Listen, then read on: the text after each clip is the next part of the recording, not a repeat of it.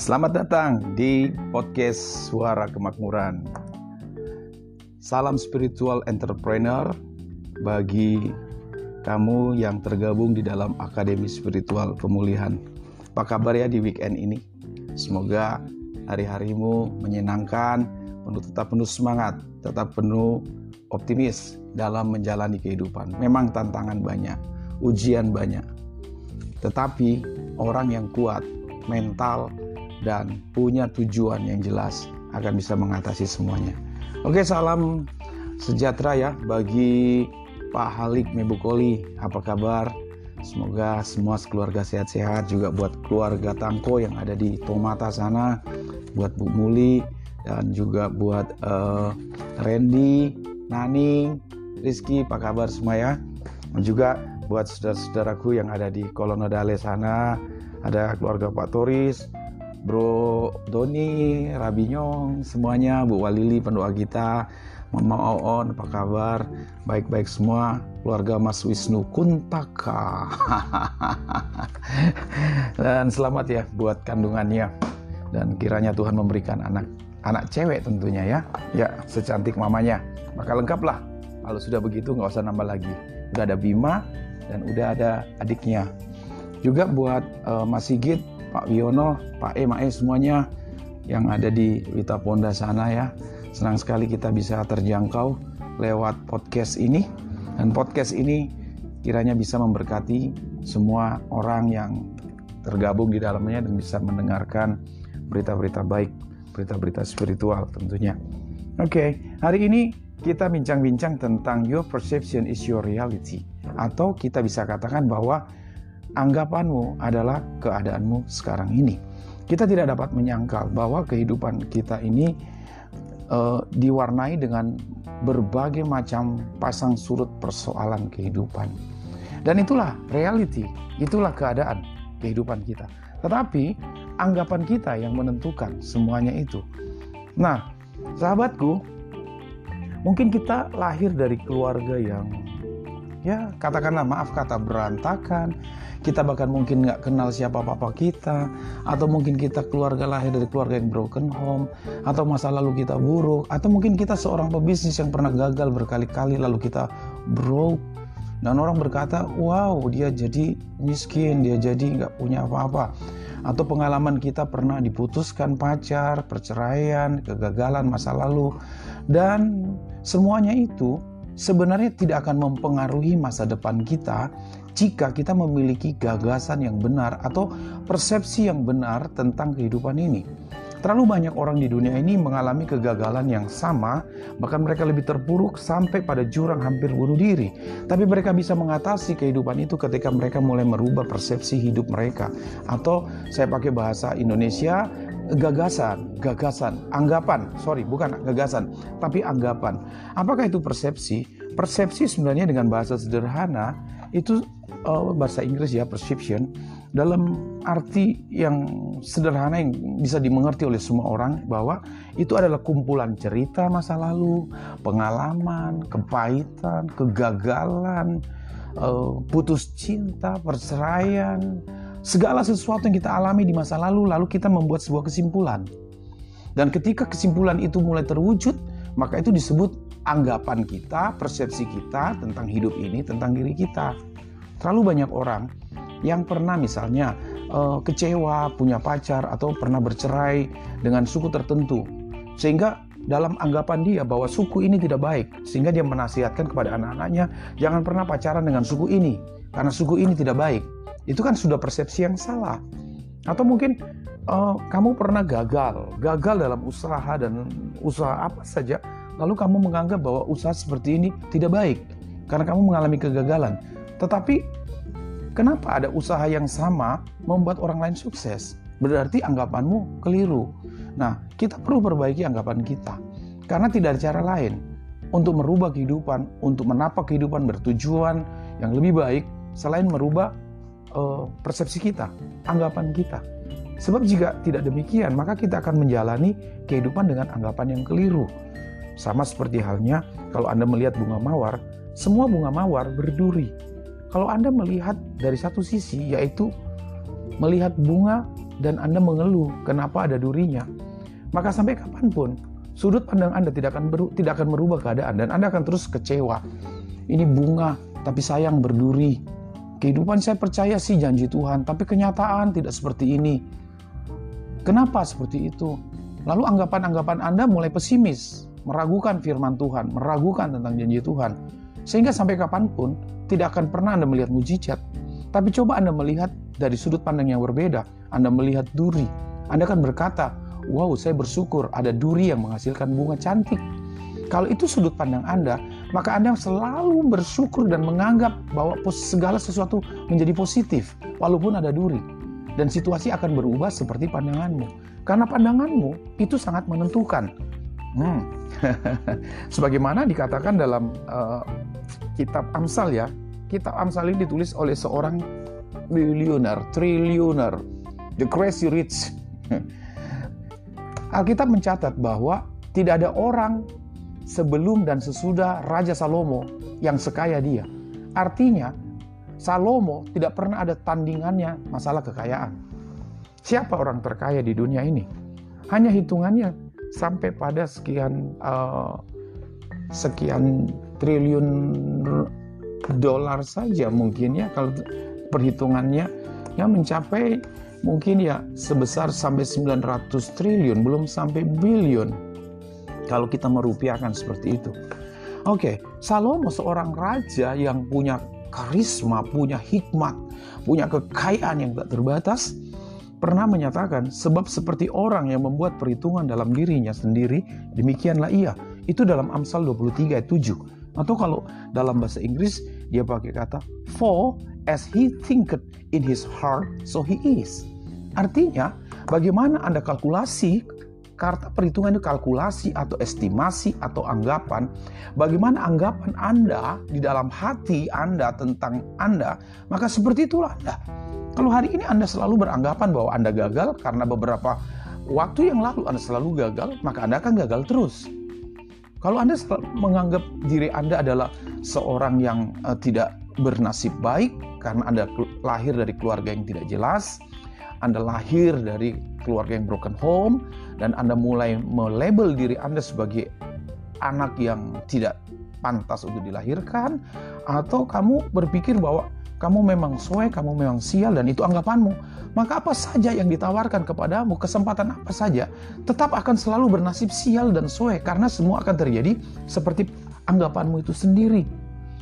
Kita pernah tahu yang namanya Oprah Winfrey. Oprah Winfrey itu sejak usia 14 tahun nah, telah terjadi perceraian keluarga orang tuanya, papanya eh, keluar sehingga ibunya menikah lagi dengan papa tiri Papa Tiri itu kejam sekali mengancam Oprah Winfrey dan memperkosanya sampai sudah hamil berkali-kali, keguguran berkali-kali. Anda bisa membayangkan seorang gadis yang sedang bertumbuh dengan ceria-cerianya dinodai dengan kelakuan sang papa tiri. Tentu anggapan dirinya sebagai orang yang sial itu pasti muncul. Putus asa bisa terjadi, bahkan bunuh diri pun bisa terjadi. Dia mau mengadu kepada siapa? Tidak ada orang membuka hati untuk si Oprah. Tapi situasi berbeda saat itu ketika Oprah mulai mempunyai anggapan yang positif tentang dirinya.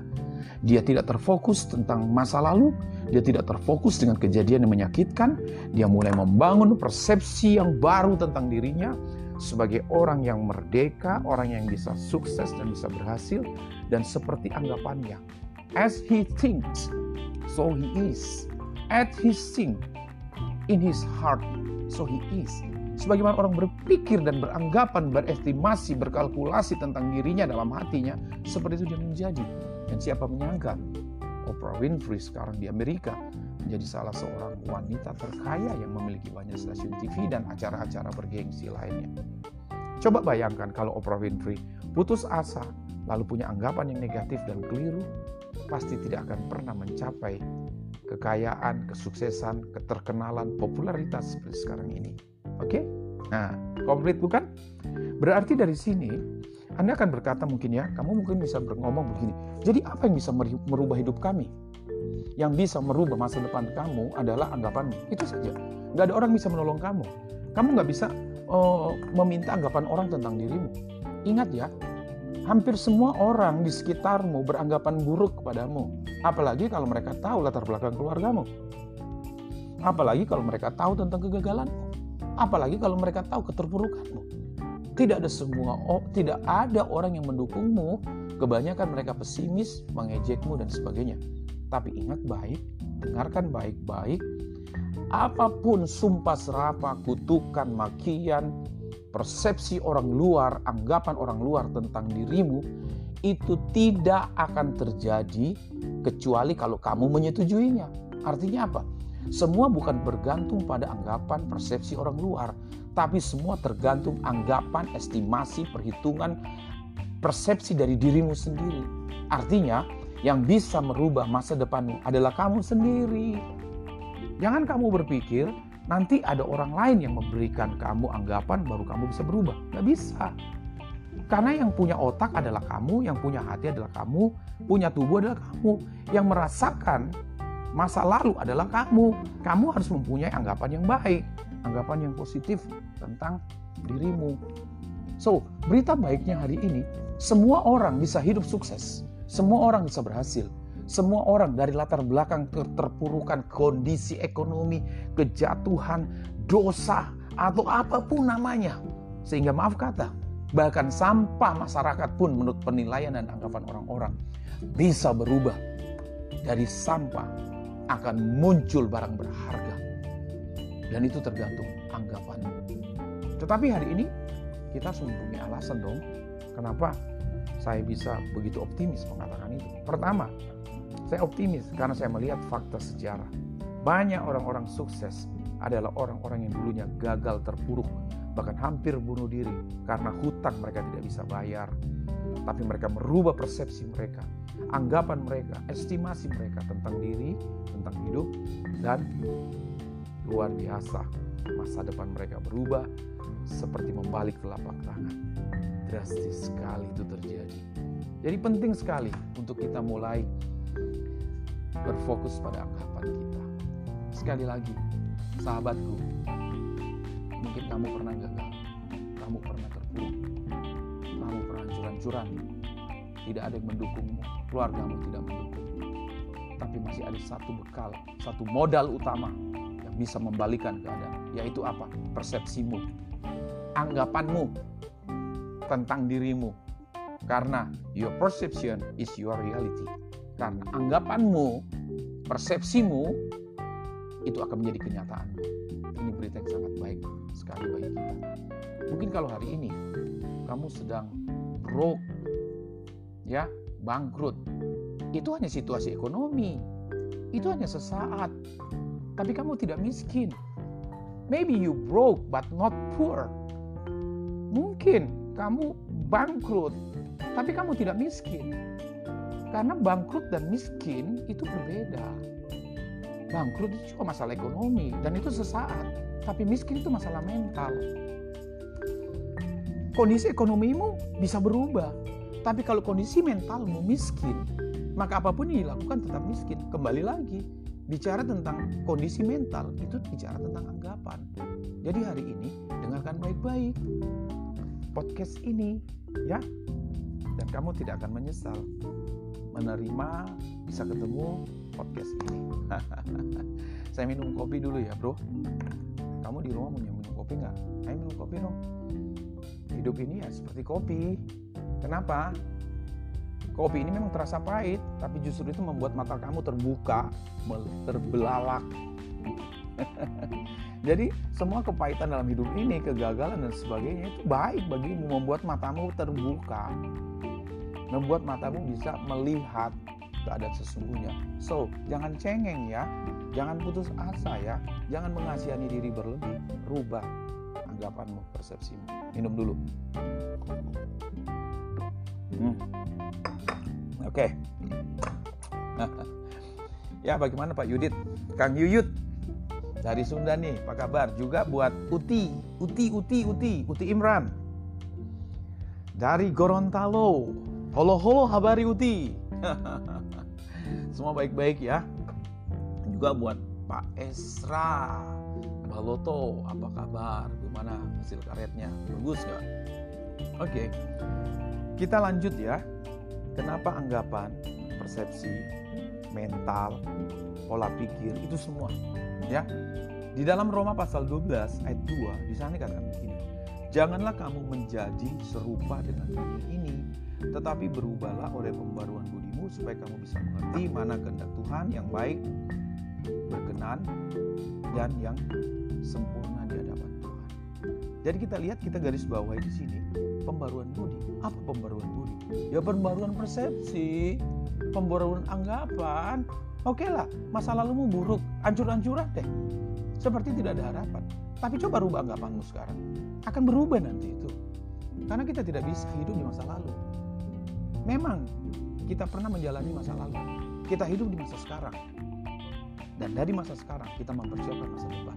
Masa lalu hanya seperti kaca spion, jangan dilihat terus kamu bisa membuat sebuah anggapan yang baru sekarang. Kalau kamu mempunyai anggapan anggapan hidupmu berdasarkan kesimpulan masa lalumu, maka kamu atrek namanya, bro. Kamu reverse, kamu mundur namanya itu. Kamu kan maju, ya masa lalu ya masa lalu, nggak akan kembali lagi, biarkan saja berlalu. Emangnya kenapa? Semua orang punya masa lalu kok, tapi semua kita punya harapan tentang masa depan yang baik. Jadi jangan jangan pernah punya anggapan bahwa semua orang yang punya masa lalu buruk pasti buruk. Tidak, Bro. Semua orang punya masa lalu, ya semua punya punya masa lalu yang buruk. Saya juga punya masa lalu. Tapi apakah saya mau membuang jangkar ke masa lalu? Enggak, Bro. Jangan goblok. Masa depan ada.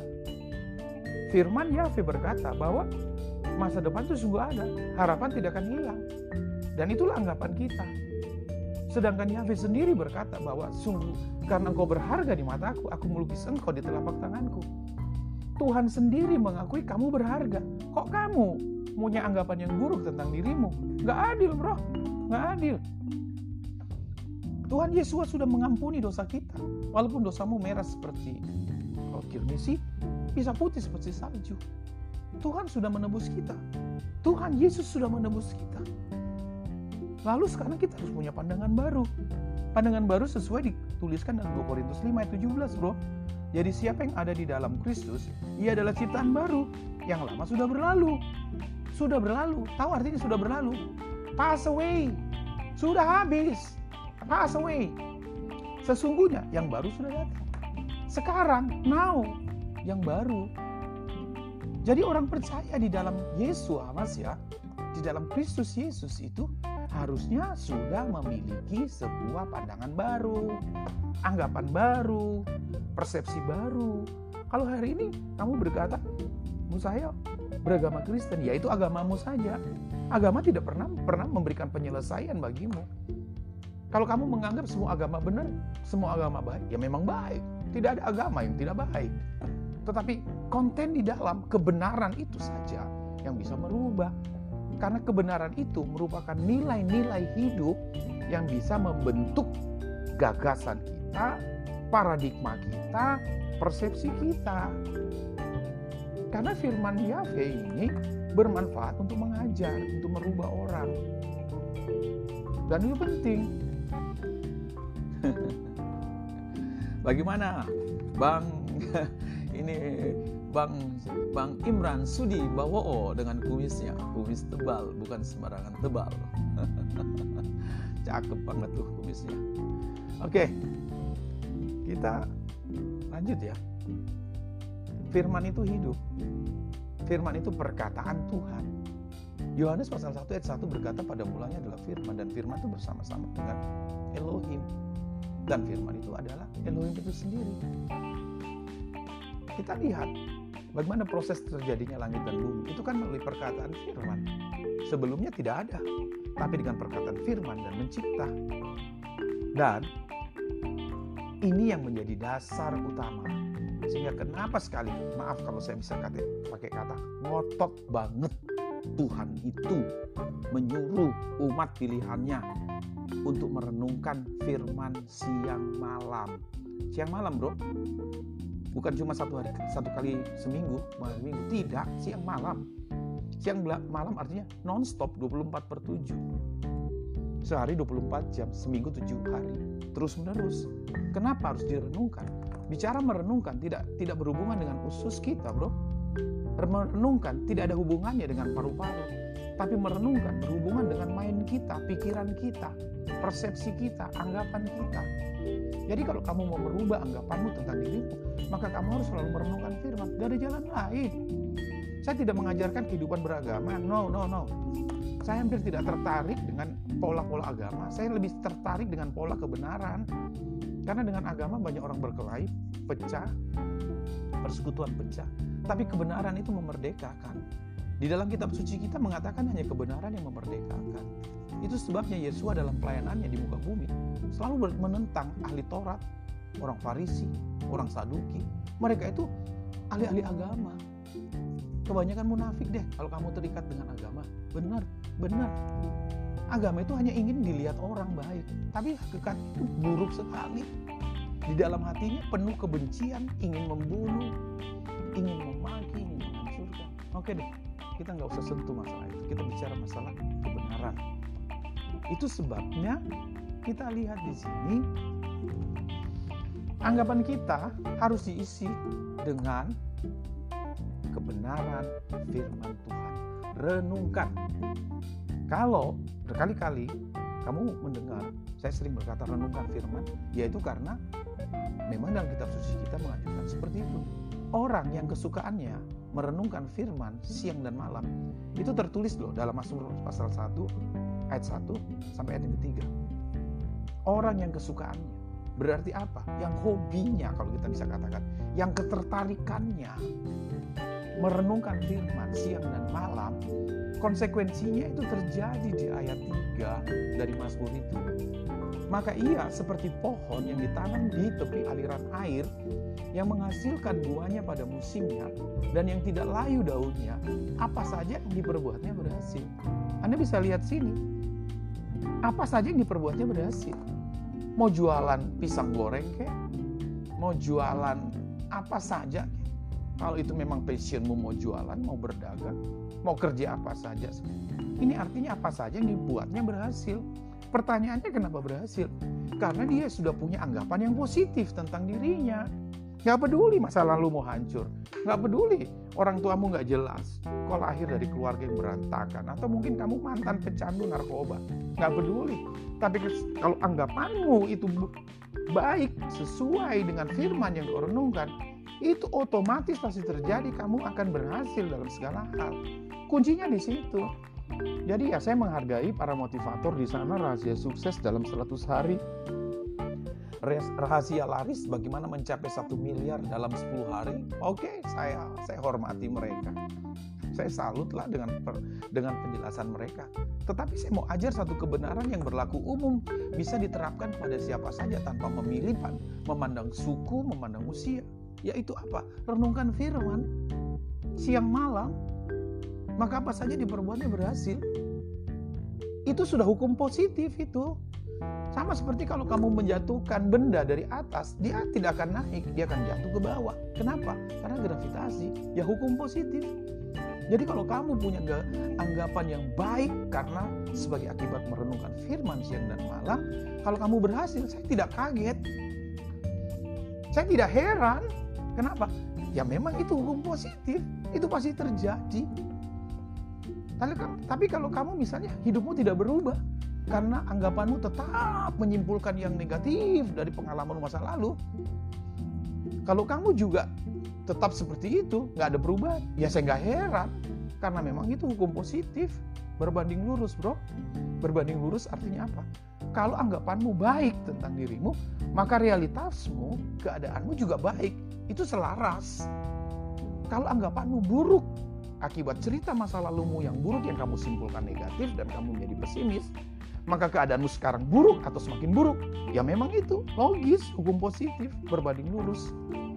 Itu sebabnya uh, kita benar-benar tarik perhatian deh masalah ini, ya masalah anggapan persepsi. Kamu nggak akan bisa mendapatkan persepsi yang baik dari kebenaran dunia, nggak bisa. Kenapa? Terlalu banyak para miliarder bunuh diri kok. Pejabat-pejabat tinggi bunuh diri. Kurang apa mereka? Kamu kan tahu orang-orang terkenal dalam art, dalam bidang seni artis kah atau penyanyi populer dan sebagainya. Kebanyakan mati mereka. Saya bisa katakan bunuh diri. Kenapa? Karena mereka menegak obat-obatan yang terlalu berlebih. Mereka tidak puas dengan kehidupan ini. Berlebih. Dan fakta ya itu yang terjadi. Berarti popularitas harta nggak bisa memberikan anda persepsi yang baik kan semua di dunia ini semu semu kamu nggak percaya kalau semu panah. Buka di Google. Banyak orang-orang hebat mati bunuh diri. Kenapa? Kekayaannya nggak menjamin kok. Terbukti. Para konglomerat miliarder crazy rich waktu mati dia bawa enggak akunnya tabungannya uangnya hartanya? Enggak sorry bro. Kamu kenal ya foundernya Apple Steve Jobs. Ironis sekali loh saya baca beritanya itu di internet. Istrinya cantik punya kapal pesiar mewah. Begitu meninggal matinya Steve Jobs. Istrinya berpindah tangan kepemilikan ke suami lain. Bahkan semua harta bendanya kapal pesiar mewah sudah dinikmati oleh pria lain. Nah ini realita kehidupan. Kamu jangan main-main. Firman Tuhan itu ada dan berkuasa. Nah oke okay, masih mau minum kopi lagi? Udah terlalu panjang ini bro ya.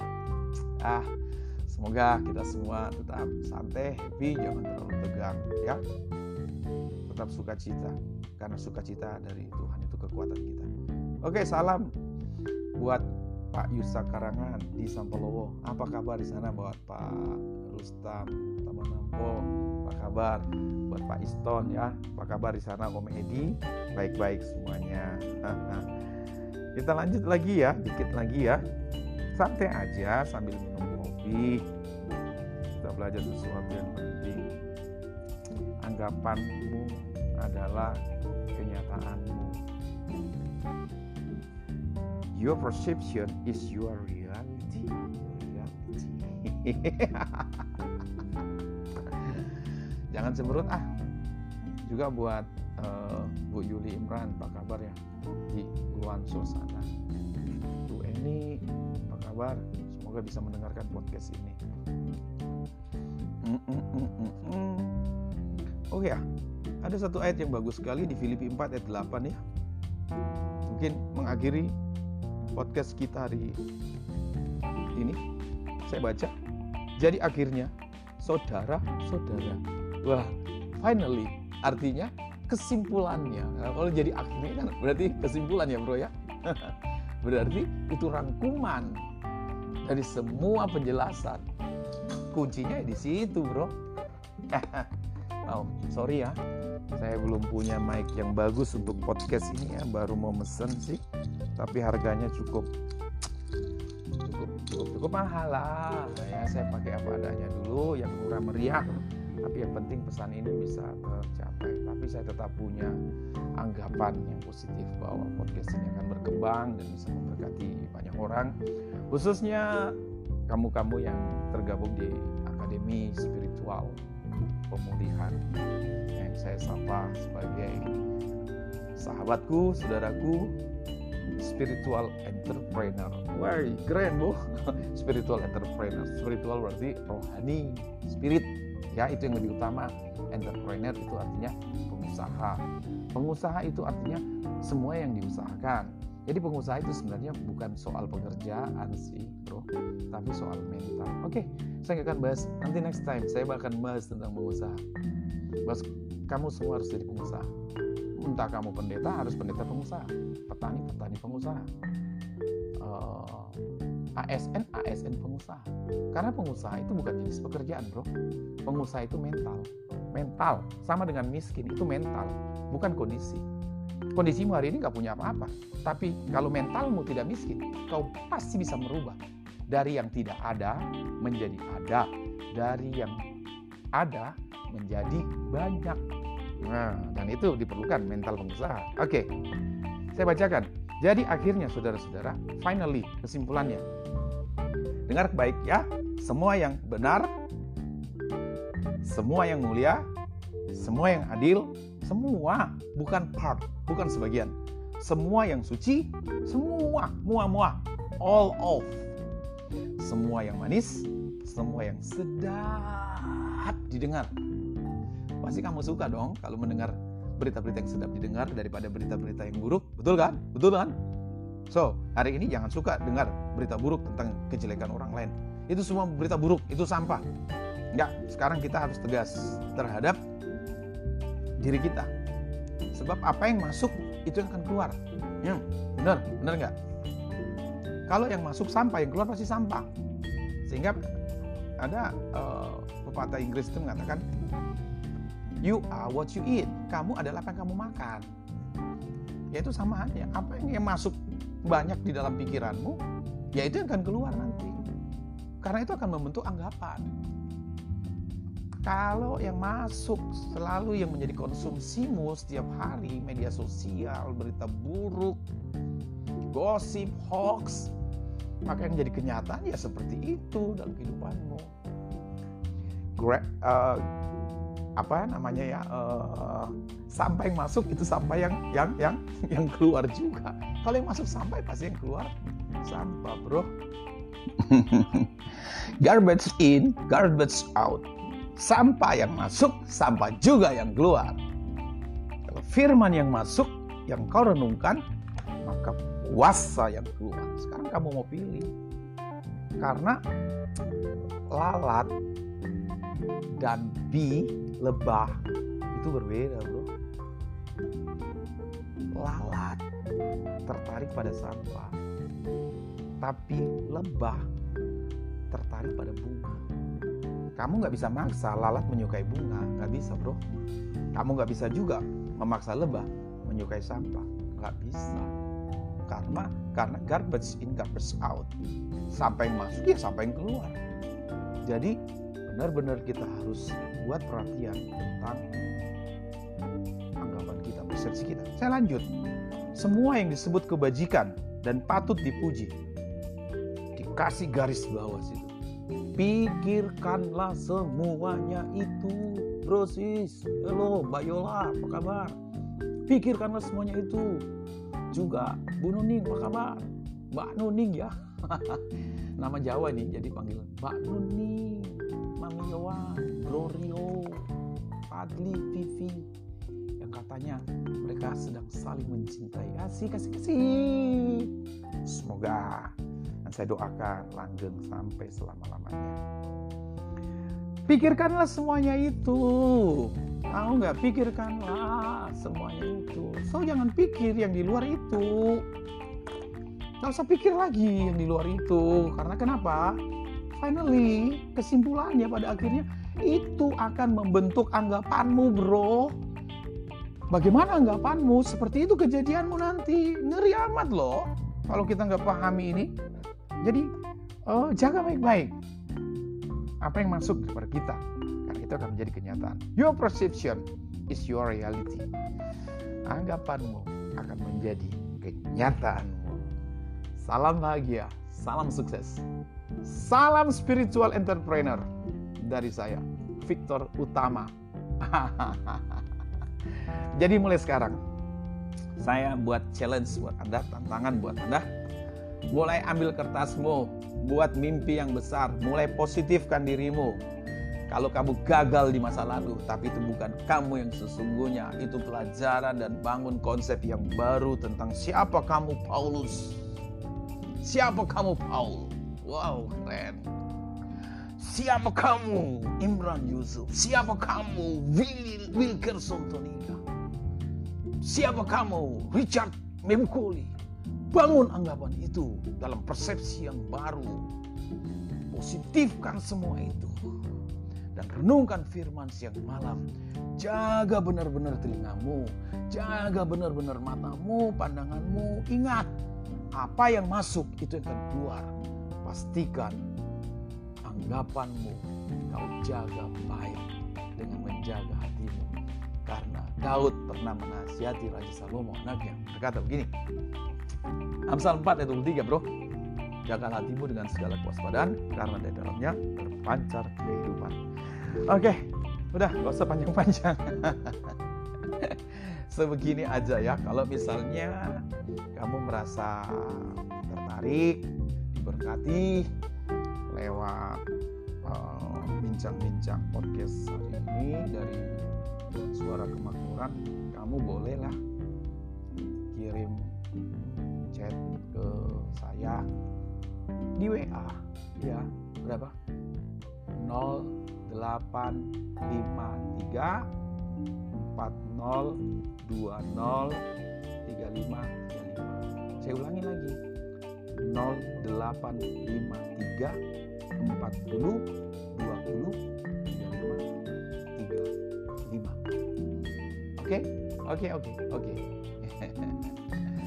Atau kalau kamu mau kirim email boleh juga di mana? Sentral hidup at gmail.com sentralnya itu pakai C ya bro ya. Nggak S central. Central hidup at gmail.com sekian dari saya Victor Utama. Salam sukses tetap bahagia. Kamu hebat kamu dahsyat kamu luar biasa kamu umat pilihan milik kepunyaan Elohim yang telah ditebus dengan darah anaknya sehingga kamu berharga di mata Tuhan. Kondisi apa pun di masa lalu dan kondisimu saat ini bukan itu yang sesungguhnya tentang masa depan. So, bangun konsep yang baru, anggapan yang baru, dan tetap keep on fokus pada firman Yahweh, renungkan siang malam. Salam sukses, sampai kita jumpa lagi. Haleluya.